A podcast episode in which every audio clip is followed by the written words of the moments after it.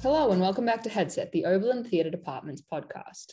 Today, we'll be conducting another alumni spotlight. This time, we have the pleasure to talk to Henrietta Key, a 2018 Oberlin graduate. Since graduating from Oberlin, Henrietta has worked in a number of different arts management positions. Currently, she is the Development Operations Manager at the Woolly Mammoth Theatre Company in DC. I, for one, am super interested in arts management, so I'm very interested in what Henrietta will have to say today. So, without further ado, Henrietta Key, welcome to the podcast. Thank you for having me. So, would you like to begin by just talking about some of the work that you did for the theater department when you were at Oberlin and remind me what year did you graduate? Yeah, so I graduated Oberlin in 2018, and I actually came into Oberlin, like most students, I'm sure, without any knowledge of what I wanted to major in. But I was very intentional in that I didn't really want to do theater when I came to Oberlin, but I happened to have an extra space in my freshman year schedule. And so I signed up for Acting 101, which then led to me actually dramaturging the main stage production my freshman year. That's a that's a big position to get your freshman year.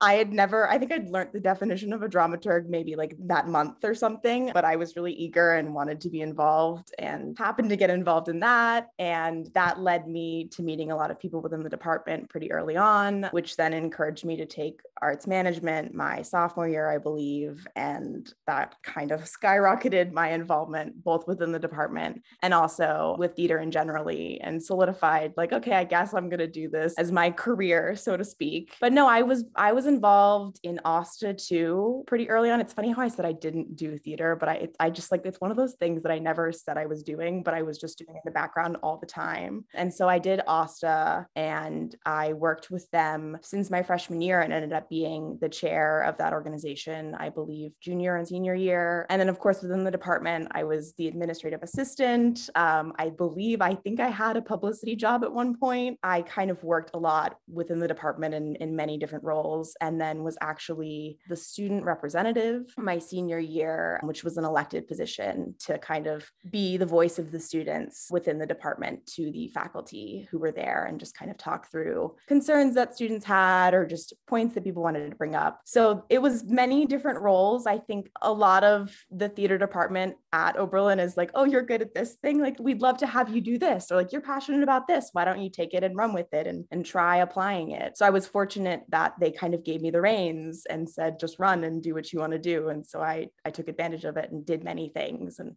took many classes, which was, was exciting. The student representative position is incredibly interesting to me as well, just because we've talked in previous episodes about interdepartmental communication. Um, specifically, when we were speaking with Ms. Caroline, she was talking about how much she appreciates feedback from students on both classes and just how the department is run in general. What was that position like? I know that's a very broad question, but did you get a lot of feedback from students and were relaying that to the department constantly, or was it kind of an ebb flow?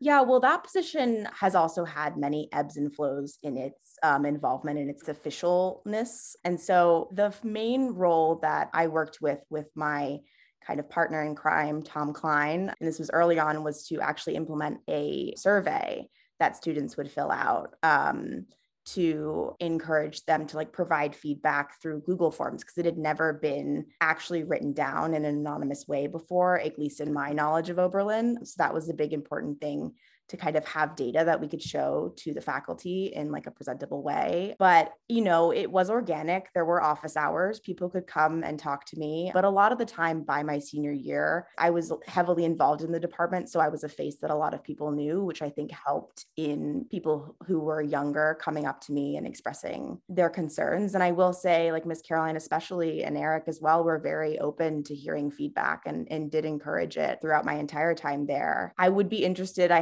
haven't been back to the department since I graduated. And so it would be interesting to see what I'm sure things that we were discussing then are things that people are discussing now, but I wonder what's been applied and like what is being listened to. I'm sure there are things. Yeah. I know that there's been talks to like make the major more open and easier not easier but more accessible for different areas so that's i don't know if that's something specifically that you guys talked about but that's one thing that's that's in the works Yeah, no, I definitely know because the the way the concentration system was set up officially but unofficially within the theater major, it made it very much so that you were like identified as an actor or director or kind of a production entity. And so there was not a lot of ebb and flow for people who were like multi hyphenates or individuals who wanted to take a little bit of something and and maybe be like a dramaturg, for example. I definitely also realized in talking to you now that actually the theater department is a lot more family like, I guess, than other departments. Like I know a lot of people in the theater department. But I'm a computer science major and I know some computer science students, but I don't know as many computer science students as I do theater students. Yeah, that's actually funny because I was a computer science minor. I will say I would have been a major. I felt like to go off of a tangent, the computer science major is very much like you have to take the entry level classes early or it's really difficult to play catch up on the back end. And so that was like my big regret was not doing it sooner. But no, I agree with you. I think the theater department, and I think this expands to theater generally, is that theater tends to be very time intensive and very like emotional and very, you put a lot of heart and soul and in these kind of ephemeral things into it. And so it's more bonding in that way. So, yeah, a lot of the theater department was very close. But I also think that is difficult for someone who's trying to like join the family, so to speak, because it can seem intimidating when they are so close. And, you know, like there are definitely groups of people that exist within the department, but it is, it is a family and it, it was welcoming. It just can be intimidating sometimes. I remember like looking at the seniors and being like, you are so cool.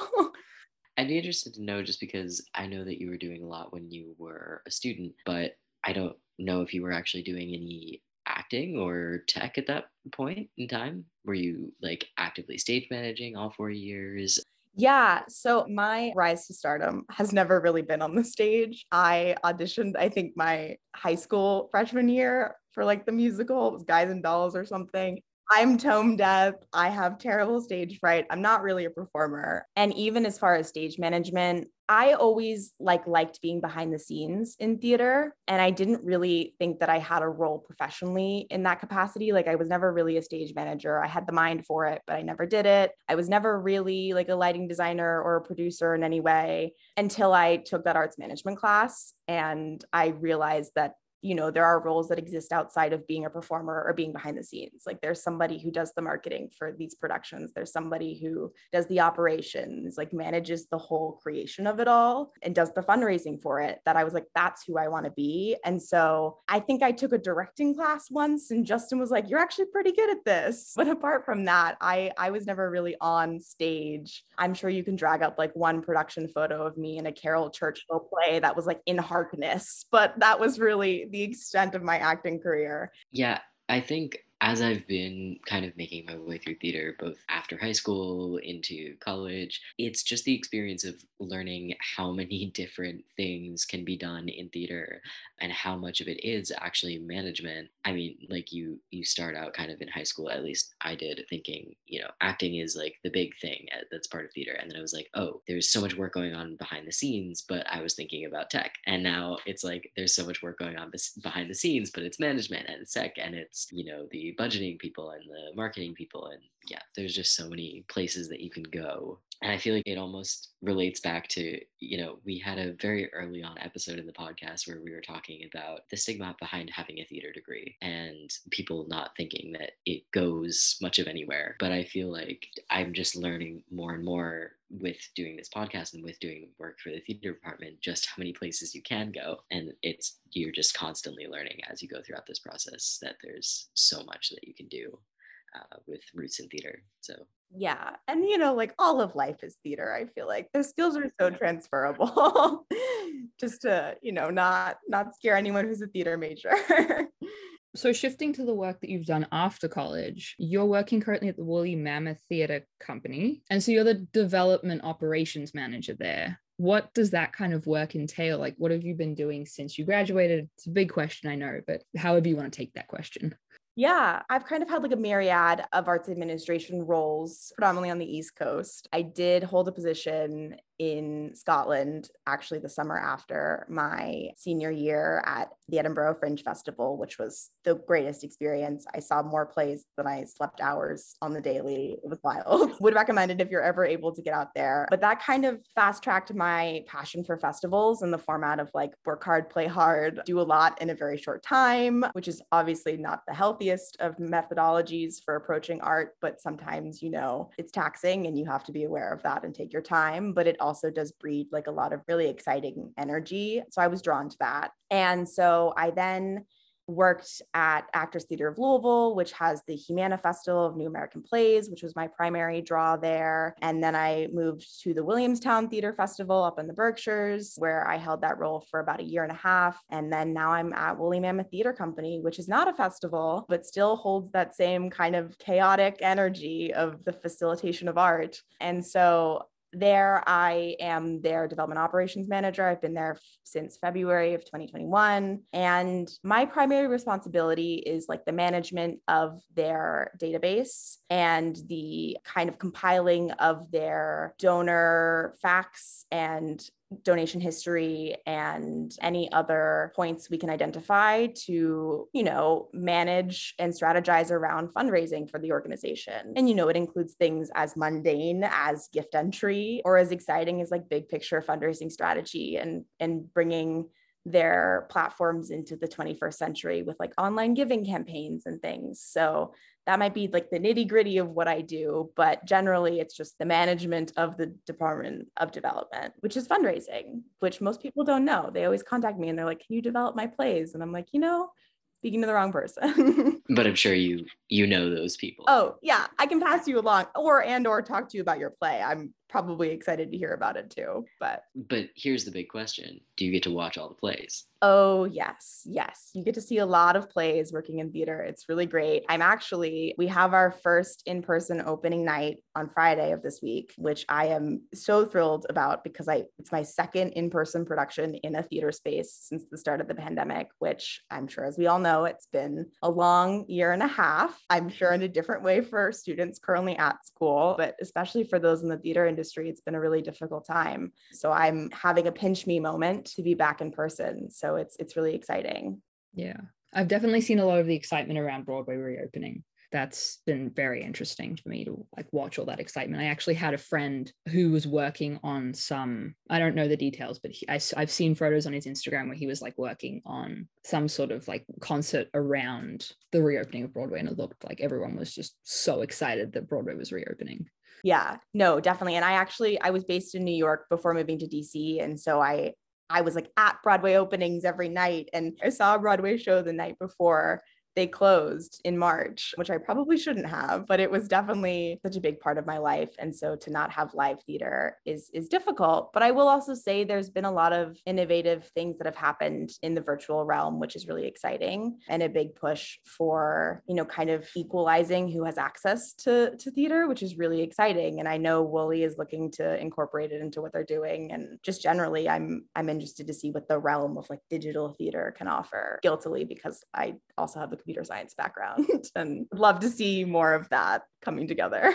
Yeah, a lot of the capstones last year ended up being digital, which was really interesting to see how the seniors took that on. Yeah, that's exciting. Speaking of Broadway, does it ever annoy you that like you know when people see broadway as like the end game for working in theater has that been kind of part of your professional life as well yeah, I mean, I definitely I had the privilege of working at an institution that was like the pre-Broadway run for a lot of shows and so because of that I then was able to go see them be on on the main stage of Broadway institutions. And I will say there's something really, you know, exciting about Broadway. And it's also a great introduction for a lot of people who don't really know about theater, but like go see Wicked when they visit New York and all of a sudden they know more about theater. And I think it does start a lot of people's at least early experience with theater. But I've also worked at many great regional theaters. And I think that they're also a great entry point for people and produce sometimes more provocative pieces. Sorry to anyone who's on Broadway who's listening to this. If someone who's on Broadway listens to this, please tell us. You never know. Uh, uh, yeah, we'll let you know. But, you know, I think because there is definitely with commercial theater a drive for revenue because they are a for profit institution, there is a greater consideration about the bottom line. Whereas for nonprofits, they, you know, most organizations only 30% of their revenue come from ticket sales. And so it's not about making money off of the shows as much as people would love it to be. But I think there's more freedom and more space to not be bound by the bottom line. And now, probably people who are, you know, financial advisors or whatever are now laughing at me because they're like, no, you should be considerate of the budget. And of course I am, but there's more freedom and space. And so I've seen more innovative stuff in regional theaters and in off Broadway houses because they're less concerned with that, that kind of pursuit for the next big show, which is really exciting. And also, you get to see a lot of younger people or people who are at the beginning of their careers wet their tongues with, with theater, which is always fun to see on stage. So I'm a big proponent of either, and I've worked in both and I've enjoyed them, them both. They're just very different. You said earlier something about like always enjoying theater. And I was wondering what caused you when you came to college to not want to go into theater? What was the motivation behind that? Yeah, I mean, I think it has a lot to do with Peter, what you mentioned earlier about the legitimacy of a theater degree. And also just generally, I'm sure I, I mean, I was personally pressured to to do something that was considered like a career. And I hadn't really had a lot of exposure about what could be considered a career. And also I was probably naive in thinking that there is like a career, capital career that exists for an individual. I think now that I've been out in the the world, it's very piecemeal, it's very organic. It kind of ebbs and flows. Sometimes you take a break from your career and sometimes you are moving cities during a pandemic to do what you love. So, I think the initial hesitation just came from not understanding how to be like a real adult trademark. And then I discovered that like you can you can do things through internships and experiences that I was very fortunate to get while at Oberlin.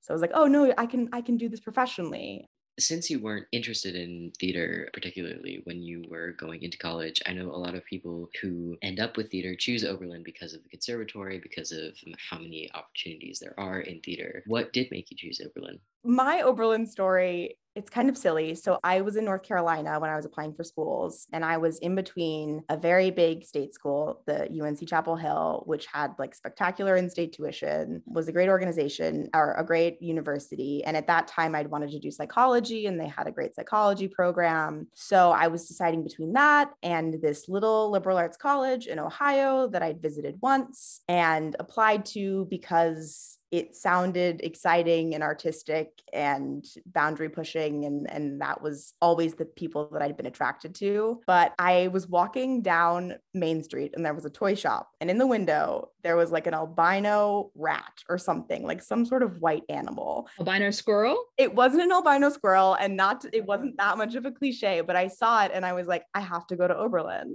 It was like the wildest thing. I had no idea why but my mom was like I have to go to Oberlin. So I walked in I bought got this like albino thing. I don't even know what animal it was. And I gave it to my mom and I was like, Mom, that's my college decision. And she's like, What? like, I don't understand. I'm like, I'm going to Oberlin. She's like, uh, what? So anyway, I guess maybe that in and of itself shows why I should be at Oberlin. But yeah, I saw a stuffed animal and that's why I chose Oberlin. Sometimes that is what makes a decision. Do you still have it? I don't still have it. I have no idea where it went. I think my dog ate it. I don't know what I was expecting. That wasn't it, but I wish I had a better story. Like honestly, I, I really do. That's an amazing story. I love that story. I but like everyone has like this moment where they know and that was mine but I will say like I was so grateful that I did go there. Some of my best friends in fact my current roommate is an Oberlin grad here and you know Oberlin has continued to be like a presence in my life. I was at a party a couple weekends back and there was like a running joke throughout the night that was like if an Oberlin student picks up the phone you answer and it was kind of the bit of the evening but I think it's true in some ways have you found yourself drawn back to Oberlin in either your professional career? I know a lot of people, when they graduate, they end up coming back to Oberlin either to see shows or to be involved as like an alumnus to doing various works for the college. Have you considered that, done that at all? No, I mean, I think I did go back for a friend's graduation. So I've I've been incognito, but I've yet to have my like full trot around campus, I would say. I'm sure one day I could see myself coming back in some capacity. But I don't know, I think I keep people from Oberlin in my life and that is me being on campus and being there in a way. But I also like to explore new places and move around and meet new people. And so I think right now I'm in that stage of my life. And so it is it's always exciting to to talk to Oberlin students, but it's also engaging to just like hear what everyone else is, is up to and doing. So maybe I'll be back one day. I mean, just to go back for the Feve Tots. That's I dream about those. Like I gotta go back for those. Oh yeah. But um and of course see some people. But no, I think right now right now i'm definitely exploring although i did get back for that lizzo concert before she was famous she like played Solarity and i had no idea that was a really that was a good time to visit i guess that was apparently great that was before both peter and my time but i've heard so much about it uh, yeah, I'm sure. I don't want to like make this all about the Lizzo podcast because I could go into it, but she did play the flute with like the flute department, and I was it was so beautiful. It's in tears. That's so funny. I had no idea that Lizzo even played the flute. I mean, to give a quick shout out, I will say like the Oberlin music department, and I had a couple of peers that were involved in like selecting programming, have brought some great names to Oberlin before they like just at the cusp of their famehood, if that's a word. Kendrick Lamar, SZA was there. There's been a bunch of really great people who've come through just before they hit like the top 50. So definitely go to random concerts at the SCO when of course that's you're able to do that. That's the hope is that we're going to be able to do that soon. I know, I know. I realize like that's yeah, it's, it's a different Oberlin, I'm sure. Yeah, definitely. And good luck with the show you have coming up yeah, I mean, I'm excited. It's if anyone's in DC, I don't know if any of your listeners are DC based, but let me know if you want to see the production of Teenage Dick, which is a spin on Richard III and kind of talks about like disability politics. It's really, really exciting. It's set in high school. So lots of cool stuff. If anyone wants free tickets, tell them to email me. We support the shameless plug. Well, actually, I'll do a plug for Woolly Mammoth just really quickly. They have a really cool pay what you will program, which theaters do implement, but theirs is universal for every production. In any house, all seats are pay what you will. And so you can come see a play for like a dollar, which is really, really exciting. And I think is the future, I'm hope, of a lot of accessible theater. So you can come see a Broadway bound musical it's amazing. I, I, think, you know, we've actually talked in the past as well about the accessibility of both being involved in theater and seeing theater. So it's really great to hear about programs like that all the time.